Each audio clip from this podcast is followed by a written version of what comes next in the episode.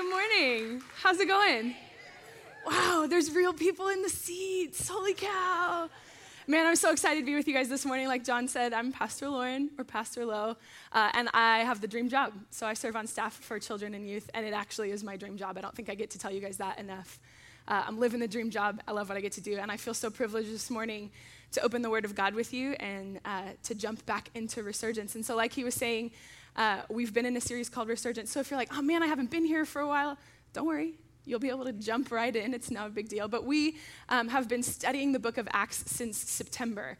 Uh, and so we've called this series Resurgence with this tagline it's revisiting the past to take hold of the future. And so we're studying the book of Acts. We're studying the beginning of the church, the capital C church.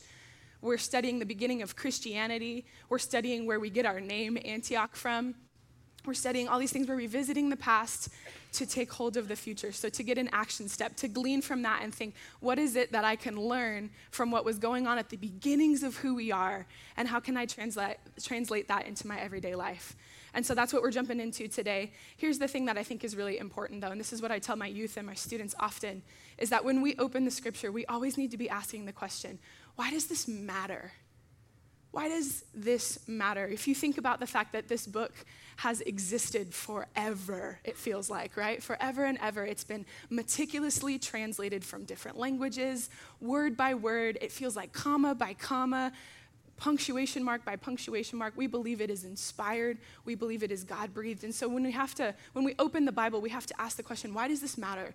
Why was it important enough for it to land in a book that we get to read all of the time? And so we're going to ask that question today. We're going to ask the question why does it matter in general? And then why does it matter to me?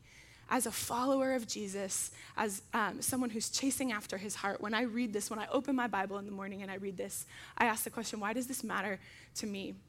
So that's what we're going to do today. I always like to know, I don't know about you guys, but when I go to a conference or even Sunday morning church, I like to know where we're going. Anybody else feel me on that one? I'm a very vocal per- preacher, speaker person, so if you want to like, yeah, me too, Lo, that's okay. Uh, I always want to know where we're going. And so here's where we're going today is I'm going to read the passage that we're in. I'm going to kind of break it down and give you some historical, cultural context, and then I'm going to give you a couple of reasons of why, why I believe it matters to us today. Does that sound good? Fantastic. Look at you guys are already learning so well. Fantastic. So we are in Acts chapter 17, if you want to turn to your Bibles. I'm going to read verses 1 through 15. I'm reading out of NIV this morning. You can read out of whatever you want, it's up to you. So it says this, actually, hold on, before we start, please remember a couple weeks ago when Pastor John was preaching out of Acts chapter 16, here's where we left off. It's important to be like, we're not just picking up in 17. Beforehand, Paul and Silas were just brutally beaten, thrown into jail. An earthquake released them from jail. They saved the guard that was taking care of them. And now we pick up where we left off. Sound good? You tracking with me? Fantastic. So it says, when Paul and his companions had passed through Amphipolis and Apollonia, they came to Thessalonica, where there was a Jewish synagogue. And as was his custom, Paul went into the synagogue, and on three Sabbath days he reasoned with them from the scriptures, explaining and proving that the Messiah had to suffer and rise from the dead. This Jesus I am proclaiming to you is the Messiah, he said. Some of the Jews were persuaded and joined Paul and Silas, as did a large number of God fearing Greeks and quite a few prominent women. So we see that he just got out of jail. Remember, I told you that? He's gone to the next city. He goes into Thessalonica, and the first thing he does is he goes straight to the synagogue and he starts reasoning with them about why Jesus is who Jesus is.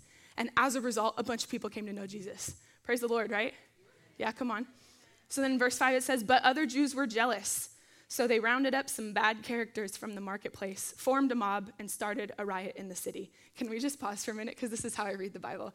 I read that and I see mob, and even though I know it means like a mob of people, I picture the mob. And so it's funny because I'm reading this and I'm like, the mob is coming after Paul and Silas. And I'm like, wait a minute, okay, wait, hold on. No, wait a minute. These men were wearing sandals. These men were wearing sandals. They're mobbing, they're rioting. Then I immediately think, okay, where was the last time I saw like a mob of people? I'm like, Disneyland. So then I picture a bunch of people at Disneyland with sandals, like chasing after Paul, and it's just really funny to me. So I don't know if you guys get images like that, but I always have to correct the image in my brain to make sure it's like, make sure it's historically accurate. So they're wearing sandals, not suits and sunglasses. Anyway, maybe you don't think like me, that's okay. So I formed a mob and started a riot in the city. They rushed to Jason's house in search of Paul and Silas in order to bring them out to the crowd. But when they did not find them, they dragged Jason and some of the other believers before the city officials, shouting, These men who have caused trouble all over the world have now come here, and Jason has welcomed them into his house. They are all defying Caesar's decrees, saying that there is another king, one called Jesus. When they heard this, the crowd and the city officials were thrown into turmoil. Then they made Jason and the others post bond and let them go. So the sandaled men, they're getting really upset. They're so upset that Paul and Silas are talking about Jesus as the Messiah. That doesn't line up with what they understand. And so they start raging and rioting and mobbing in the city, and they're calling the city officials. They say, Come take care of these men. They're turning the world upside down. They're causing a riot. Get them out of here. They can't find Paul and Silas, so they find his host. Poor Jason, right? Poor Jason is just like the guy who's like, I'll give my bed in my house. Now he's getting dragged out to the middle of the city. Now they're telling him he has to post bond. When you study the scripture, you realize the officials didn't even super care about what was being said. They just didn't want riots in the city. So they're like, post bond, get this guy out of here. We're just frustrated with what's going on. Just if you would keep quiet, that'd be really nice, is what the city officials are doing. So the men in the sandals are like, that's right, we got him. And Jason is posting bond, and you're like, all right. So we pick up in verse 10, and it says this It says, As soon as it was night, the believers sent Paul and Silas away to Berea. On arriving there, they went to the Jewish synagogue. Now, the Berean Jews were of more noble character than those in Thessalonica, for they received the message with great eagerness and examined the scriptures every day to see if what Paul said was true. As a result, many of them believed, as did also a number of prominent Greek women and many Greek men. So, in the middle of the night, Paul and Silas are like, We gotta get out of here. The sandaled men are after us. We gotta get out of here. So, they flee in the middle of the night and onto the next city. And here's what I love about it they go right back into what they were doing in the last city. They go right back to the synagogue, and this time they're a little bit more well received. And again, people come to know Jesus. They come to know Christ. It's amazing. It says, But when the Jews in Thessalonica read the sandaled men, when the sandaled men learned that Paul was preaching the word of God at Berea, some of them went there too, agitating the crowds and stirring them up. The believers immediately sent Paul to the coast, but Silas and Timothy stayed at Berea. Those who escorted Paul brought him to Athens and then left with instructions for Silas and Timothy to join him as soon as possible. So, man, those sandaled men, they just won't quit, will they? They heard that in the next town over, and I always think about this because I think about how our towns are close to each other. I know that it was way different back then, but I think about that they would have had to pack up their things and walk to the next town because they were so agitated at Paul and Silas. They remember they were like, Yeah, we got them. They left in the middle of the night, and then a few weeks go by and they're like, Wait a minute he's doing the same thing in the town over. So they go over there, they stir up some trouble, and now Paul goes off by himself. And I, I just picture Silas and Timothy like crouching in a house just watching the sandaled men go by. Like, Paul's not here, bro. You're not going to find him. So I read this passage, and like I said, we're in this series called Resurgence. And so if the whole point of the series is to read that and then say, okay, how can I take hold of the future with that information I just read? How can I take hold of the future? When I think of to take hold of the future, I think it sounds like an action. Does it sound like an action to you? It sounds like an action step to me. So I'm reading this, I'm looking back at the beginnings of church and Christianity and all of who we are, and I think, all right, why does this matter to me, and how can I turn that into an action step? So I've come up with three reasons why I think this should matter to us today. Does that sound good? Oh, you're so responsive. I love this. So the first one is this the reason why I think this matters to us is because Paul is a doer of the word. In fact, he's not just a doer of the word, he is a phenomenal example of what it looks like to be a doer of the word. James 1:22 says, "But be doers of the word and not hearers only, deceiving yourselves." And so if the whole goal is to be a hearer and then a doer, when I look at this passage and I think, why does this matter to me? I think, what a great example of what I'm supposed to be a doer of the word. Paul is a phenomenal example of that. And here's why. Verse 2 says, as was his custom. It was Paul's custom to go to where the confused people who didn't totally understand Jesus the Messiah, to where potentially the non believers were in the city. It was his custom. Scripture records it that it was just what he did. He got to a new city, and what did he do? He went right to where the confused and the non believers were and he spent time with them and he reasoned with them. When I look at this and I look at Paul as an example and I'm trying to figure out what I'm supposed to pull from this, I think, oh man, I want it to be my custom that I chase after the non believers and those who are confused and I spend time with them. For three Sabbath days, he reasoned. That's weeks, people. He didn't just come in and be like, this is the good news, mic drop, I'm out. Right? I mean, it's good news, so you could mic drop it It's great. I don't know if you know about this, but we believe in good news. Jesus dying on the cross for our sins is good news. I'm skipping ahead of myself, but man, he could come in and he could just say, Jesus, boom. And then he could leave. He could go on to the next town. It could be his custom to walk into every town and be like, Jesus, boom. But he doesn't do that because he's a doer of the word. And we all know that sometimes it's not just helpful if someone just says Jesus when you're walking through a problem. When you're dealing with something in scripture that doesn't make sense, you're like, I don't, I get Jesus. Yes, good news, but like, help me. And Paul is a phenomenal example because he goes in, he, he helps them. He's proving it to them. He's spending time with them. He's studying it daily with them. He doesn't just walk in and walk out, he does time with people who don't understand and who don't believe. Man, if I'm looking at this and I'm thinking about what it looks like for me today, I want to be someone who it's my custom to not just go in and be like, Jesus, I've saved you all today. Jesus, you're welcome. But instead, I would walk in and I would listen to people that I would hear what they're struggling with, that I would dare to reason scripture with them, that I would sit with them for multiple days, that I would not have a drop the mic mentality when it comes to being a doer of the word. That's why Paul's a phenomenal example. Another reason is because he doesn't let anything stop him. Let, just let's go back to 16 for a minute. The man was brutally beaten and thrown into jail. Then an earthquake released his shackles. An earthquake Hi, I'm from Arizona, so I've been in like one earthquake. And it was really like not a big deal. So I was like, this is this what you guys all freak out about all the time? An earthquake that was so strong, it released the shackles of him and everyone else in the prison. I've never experienced an earthquake like that. I don't want to, unless it's from Jesus. It released their shackles. And then they had the wherewithal to say, We're going to stay here because the guard immediately is like, I had one job. I had one job and an earthquake ruined my job. The guard goes to kill himself. Paul says, Wait a minute, I'm still here. Chillax. Calm down, I'm still here. The guard comes to know Jesus. The the guard brings Paul and Silas into his home. The whole home comes to know Jesus. Then he picks up his stuff and he walks to the next town and he does it again. I'm telling you right now, if I got thrown in jail for the sake of the gospel, it would take me at least a day before I was walking to the next town, like, throw me in jail again. I feel like that's his demeanor. He's like, all right, let's go. What do you got for me, Thessalonica? Like they threw me in prison in the last one. What do you got? Oh, a mob? Okay. Oh, okay. Prison at the last one. Oh, a mob today? I got this. He doesn't let anything stop him. I don't know about you, but I don't face earthquakes and mobs when it comes to persecution for the gospel. I get a lot of naysayers. I get a lot of people with their shoulders turned to me, or I don't want to talk to you about that. I was talking to a girl the other day, and she was like, Oh, you work at a church? cool. And I was like, oh, all right, dope. So maybe not an earthquake, but it's a very quick shun, right? I don't know what you're facing. But if we're looking at Paul as an example, if we're revisiting this passage to think, why does this matter to me? Then we look at that and I think, I don't want to stop. I don't want to let anything stop me. I want to look at the enemy and say, oh, earthquake, we got you. Prison, earthquake trumps prison in God's book. The enemy cannot stand against the Lord of the earth the creator of the world, the savior of our souls. I want to be someone who looks at the enemy and says, I tell you, not today. And I pick up my stuff and I go to the next town and I don't let anything stop me.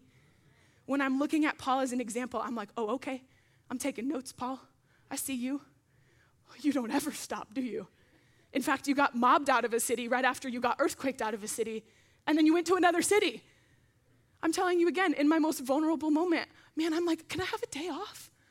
can I just like chill for a second? I just need like a drink and some french fries or something, like some soda or something. He doesn't stop. He doesn't let anything stop him from chasing after God's will in his life. A couple weeks ago, Pastor John used God's desired outcome instead of God's will, kind of the same phrase. Nothing stops Paul from chasing after God's desired outcome in his life. And you know what? This is what something, Pastor John said this a couple weeks ago. He said, it was God's desired outcome that Paul and Silas would go to jail. All right, so if I'm looking at Paul as an example, I'm thinking, all right, Lord, I'm willing. Whatever you got for me, I'm going to say that. And, I, and the flesh in me is like, do we mean that? And the spirit in me is like, yes, we do. Whatever you have, Lord, I am willing. I'm not going to let anything stop me because I have you on my side. Here's the other thing I love about Paul is he brings people with him. we start to have this discussion about having a personal relationship with Jesus and having this particular thing, God's will for our life. And I don't know about you, but I start to hear that and it sounds like lonely, it sounds like isolated, it sounds like I probably have to do this by myself. If it's, if it's God's will for my life, then like, it's very personal. It's my life. Here's what I love about Paul is Paul's got Silas. He's got Timothy. And I think about their time in the prison. I'm telling you right now, if I got thrown into prison for doing something the Lord had asked me to do, and I was by myself, I probably would be talking to the Lord, but I would be yelling or very upset or you better be getting me out of here. But what I love is that Paul and Silas together are actually singing songs of praise. When we tune into the scriptures and we start reading the story, it's like the camera lands on Paul and Silas in jail and they're singing. They're singing praises to God. What does it look like when we do life together? It looks like instead of grumpy yelling at God, we're praising Him in the midst of hardships. Paul is not an example of having to do it alone, Paul is an example of community. Silas and Timothy, they do it together. They support one another. They sing in the prison together. If I'm revisiting this passage and I'm saying, All right, Lord, what can I take away from here? What's the draw here? What am I supposed to be learning here? How can I take this and go to the future? Man, I don't want to do it alone. I want to surround myself with people who are also chasing after God's desired outcome in their life so that we can link arms together and do it together. So, what does that look like? It means maybe you start going where the non believers are. Maybe you just identify where the non believers are. I spent half my life in private school. I didn't know where the non believers were. My whole life was believers. I went to church and I went to private school. I didn't know where the non believers were. Maybe your first action step is identifying where the non believers are. Maybe your first action step is identifying where the enemy is trying to be at work and telling him, no, not today. Nothing's gonna stop me. Maybe your first action step is linking arms with someone who you do life with and saying, We're going to do God's desired outcome together. The reason why it's important, why this passage matters to us, is because Paul is a doer of the word. The second reason is this is that because the Thessalonians and the Bereans are hearers of the word. So, like I said in that passage in James, it says, But be doers of the word and not hearers only. That implies that we have to hear in order to do. Are you tracking with me? Okay?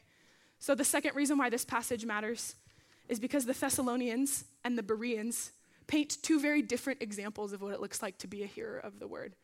Go back to verse 2 and 3. It says this of the Thessalonians. It says, um, Paul went into the synagogue, and on three Sabbath days he reasoned with them from scriptures, explaining and proving that the Messiah had to suffer and rise from the dead.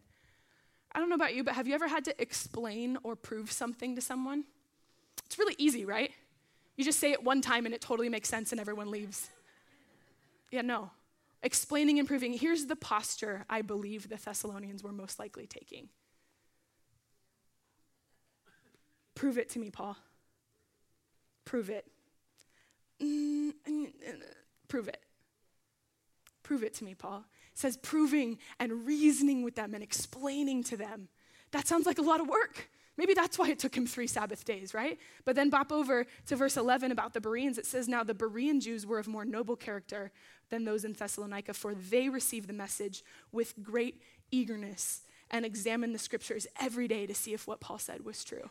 So if this is the Thessalonians, here's how I picture the Bereans. In fact, I begin to picture them with like highlighters behind their ears and like commentaries and books open. And then again, I remember that this was a long, long time ago, so maybe no commentaries, probably not a highlighter. But whatever material that they had, whatever scripture they could get their hands on, I would like to believe that some of them had little pieces of scrapped scroll and were writing notes. And I think about the difference between a Thessalonian and a Berean. And I think about if, if we're looking at this to revisit it and say, why does this matter to me? I'll tell you what, in my most honest moment, I probably often look like a Thessalonian. And in my truest and deepest desire, I want to look like a Berean. So when we look back at this, I think, man, I often come to church and I'll cross my arms, maybe not physically, but I'll cross my arms and I'll be, all right, Pastor, prove it to me. Walk me through. Teach me what's going on here. I don't know about that. Mm, I don't know about that. Maybe jot down a note or two, but mainly because you're like, I don't know, I don't think he proved that right or she proved that right to me. Or we could be people who show up, not even just to church, but just show up in our lives to be hearers of the word. Books open, commentaries open, a journal with a hundred questions of, I don't understand, but I want to. I don't get this, but I'm desiring to.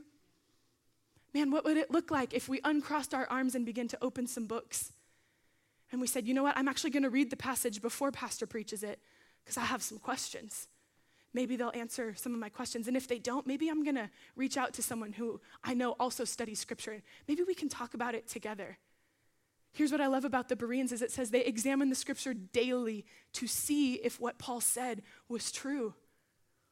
Okay, all right, I'm, I'm listening, I'm taking note. Okay, so that means I probably need to know what's already going on in the Bible so that I can ask good questions. It doesn't mean I have to know everything, but man, it means I could buy a journal and start writing down some questions like, if I'm being honest, this word doesn't really make sense to me.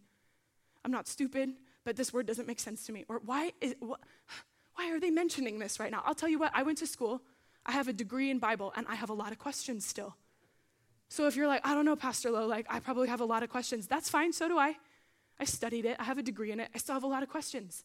There's a lot of things God does that don't make sense to my logical brain. And that's okay. He promises peace that surpasses understanding. And boy, I grip that. Ooh, because it doesn't always make sense to me. But when I look at this passage and I'm like, okay, why does this matter to me? And I look at the Thessalonians and I look at the Bereans, I'm like, oh, Jesus, please help me uncross my arms and walk more towards looking like a Berean than looking like a Thessalonian. Here's the best part don't get discouraged. In both places, people came to know Jesus. This is not a guilt, shame on you message. This is a what if we changed our posture? What if we changed our approach? And you're like, well, Pastor Lowe, I don't know how to do that. Okay, open your Bible, read it write down some questions. Tomorrow, open your Bible, read it, write down some questions. Tuesday, open your Bible, read it, write down some questions. Come on. One day at a time. You don't have to be perfect. The goal here is not perfection. In fact, perfection is not mentioned anywhere in this passage. The goal here is to change our posture so that we can be really good hearers so that we can hear what we're supposed to be doing. James 1:22, let me remind you again. It says this, it says, "But be doers of the word and not hearers only, deceiving yourselves." Hearers and doers, they go together. When we hear, we do. When we hear, we do. When we hear, we do. If we do without hearing, we're in trouble. And if we only hear, we are deceiving ourselves. We hear, we do. We hear, we do. We hear, we do. So, all right, all right, Pastor Lowe, I got a lot of questions. Cool, so do I. Let's have coffee. Cool, so does probably everybody in here. Let's do life together. Let's start asking each other questions. Hey, you know, I totally don't understand this. Did you read Genesis chapter 14? There's a lot of stuff going on here. Somebody talk to me here. Anybody tried to read Leviticus lately? I don't know. I got some questions. That's okay. That's okay, but it's because we have changed our posture to look like this highlighter in ear, ready and eager and excited. And then we're examining scripture every day to see if what is being said is true. Why does this matter to me? Because I'm getting a posture check myself. Like I said, man, I often would find myself looking like a Thessalonian. I want to look like a Berean. The third thing is this is why does this matter to us? Because it turned the world upside down. if you read this version or this passage in the ESV, verse 6 says, These men who have turned the world upside down have come here also. These are the sandaled men talking. And here's what I think that they were probably trying to be offensive. These men have turned the world upside down.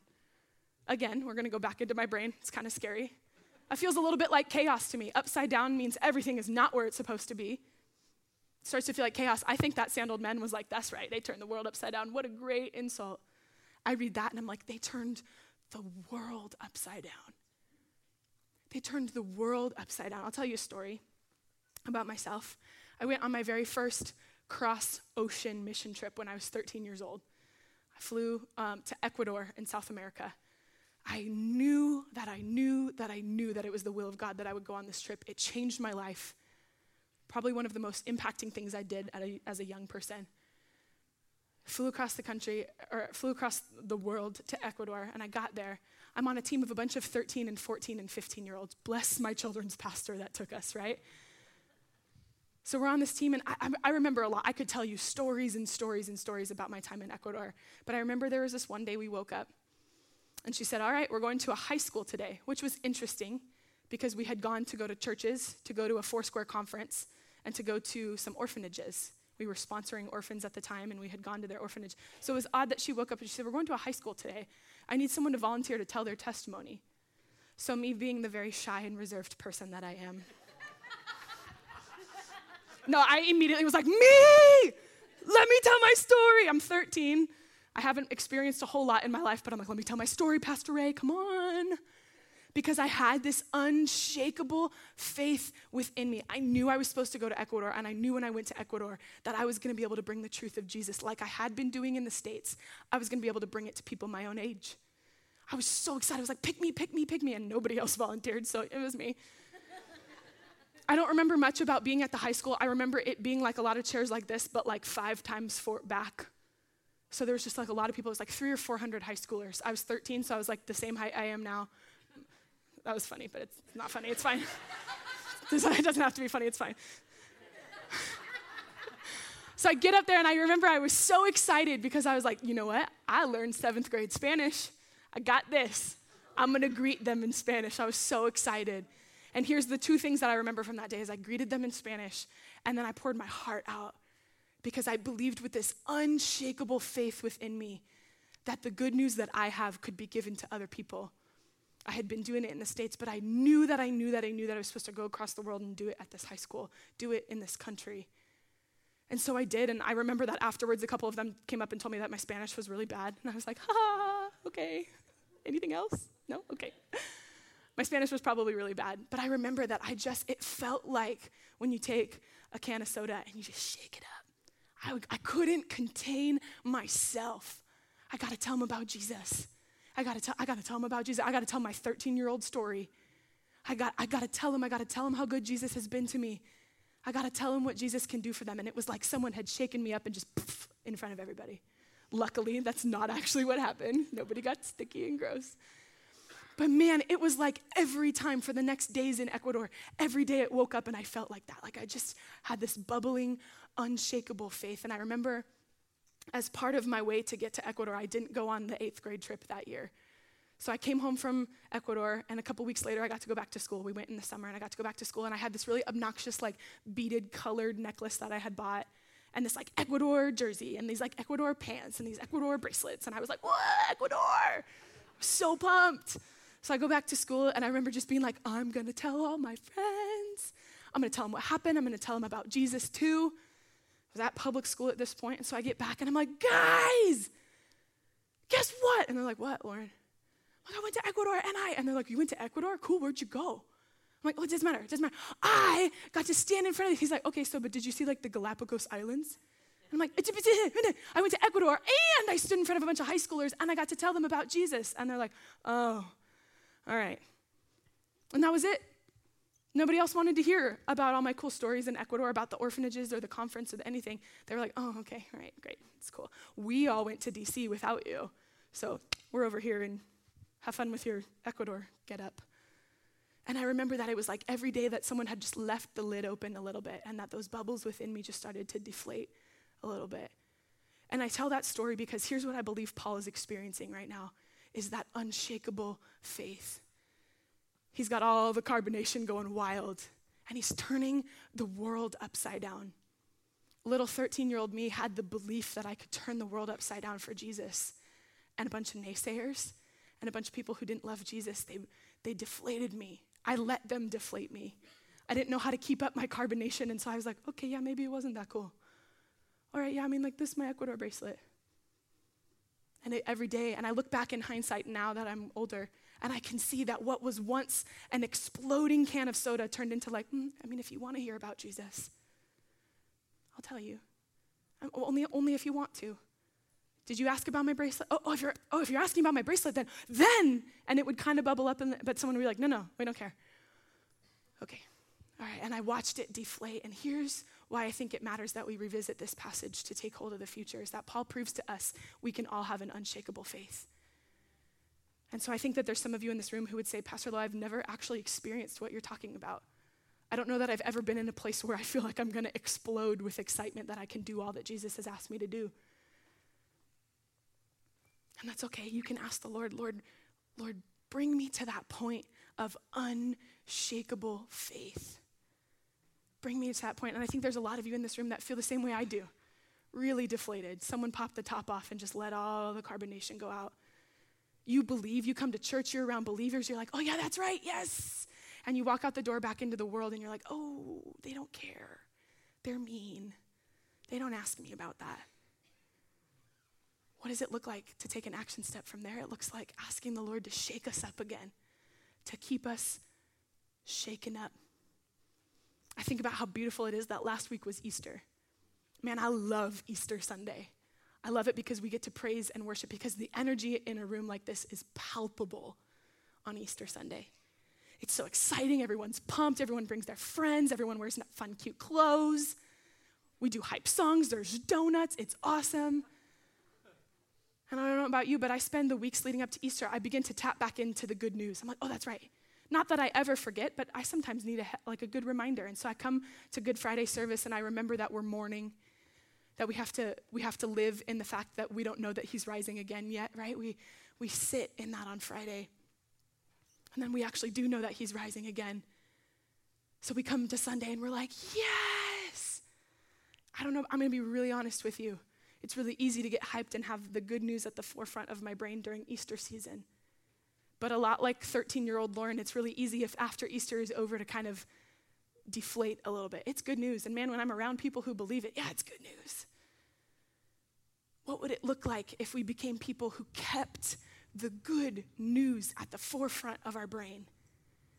It is good news. I have to get myself hyped a little bit. It is good news. He came and he died on the cross for our sins, and then he beat death so that we don't ever have to. He paid the price for my sins. What does that look like for me? It feels like freedom from the weight I put on myself when I do something wrong. What does it look like for other people? It looks like worthiness. It looks like telling people that they're loved, that they're cared about, that they were created on purpose, that they can do something with their life beyond just feel the weight of the world. He came so that we may have life and have it more abundantly.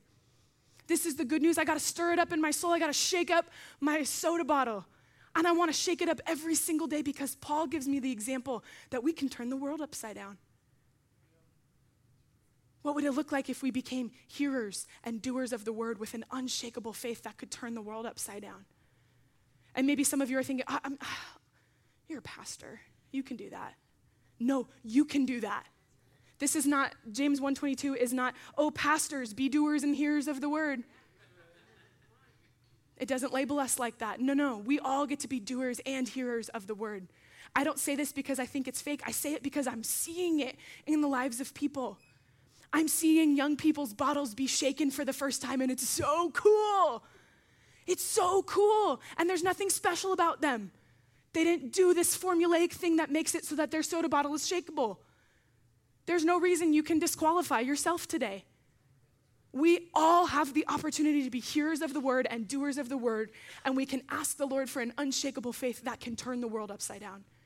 Here's what I legitimately and truly believe about us is that if we would take one step today into being hearers, if we would take one step today into being doers, if we would take one step today into being having that unshakable faith again, I actually really truly believe we could turn Simi Valley upside down. And not we, like, way to go, Lauren. We, like, way to go, God. I'm just your vessel, your desired outcome in my life. I'm gonna invite the worship team up and we're gonna sing one more song. But here's the thing here's the thing. You can sit here today and you can say, cool, nice message, Pastor Lowe. Way to go. We love the book of Acts the whole purpose of resurgence, of this whole series, of this whole study on the book of Acts, is that we would be woken up to this reality, that we can study this and we can put it to action in our lives. we can actually put it into action in our lives. It doesn't have to be so complicated. You don't have to do it all at once. You take one baby step. I'm an example person. So, what does that look like? Opening your Bible every day and just trying to be a hearer. Reaching out to that neighbor that you know doesn't love Jesus and just saying hello. I'm not telling you that you got to get the gospel track and you got to walk over there and you got to, I mean, save them right now today. Just one step into doing, one step into hearing, a turn to the Lord that says, Shake my faith up again. One step. What is your action step? We're going to sing another song, but here's what I want you to do. We've been blessed with this beautiful space. So I want you to take space. If you're a person that wants to stand, if you're a person that wants to come kneel, if you want to sit in your chair, that's awesome. If you need to talk to somebody, do it. But here's my challenge to you today what is your action step? What is your one action step? I'm going to tell you mine because here's what I believe is I believe that accountability keeps us in motion. So here's my action step. I know two people who live in Simi Valley who work at places that I frequent who don't know Jesus.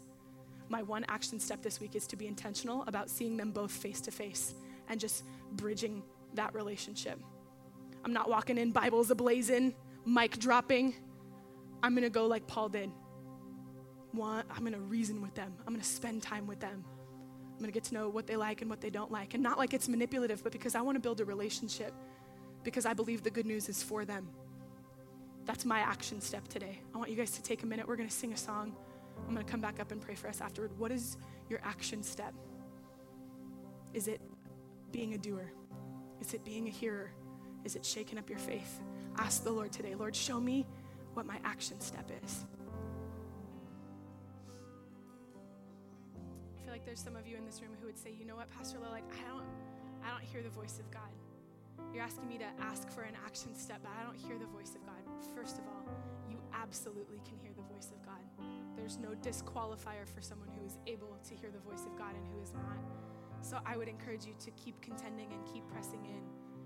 But here's what I also know is that this is the word of God. This is the voice of God. And so if you are not sure and you don't feel like anything magically dropped in like a practical action step today, I would encourage you to begin to read your word. And the word will tell you what it looks like to be a doer of the word. We can actually hear and we can hear through reading the scripture. And so if you're discouraged this morning and you say, I don't know, I didn't hear anything, man, begin to read your Bible and ask the Lord to reveal it to you through scripture. Let me pray. Jesus, would you awake our souls, Jesus? God, we're crazy enough to believe that you can turn the world upside down through us, and we will not stop until we see that happen. God, would you show us how to change our posture to be hearers of the word? Lord, studying your word and examining it and taking good notes, asking good questions, talking with other people, seeking knowledge. God, would you teach us what it looks like to be hearers of the word? God, would you show us what it looks like to be doers of the word? Thank you for Paul as an example.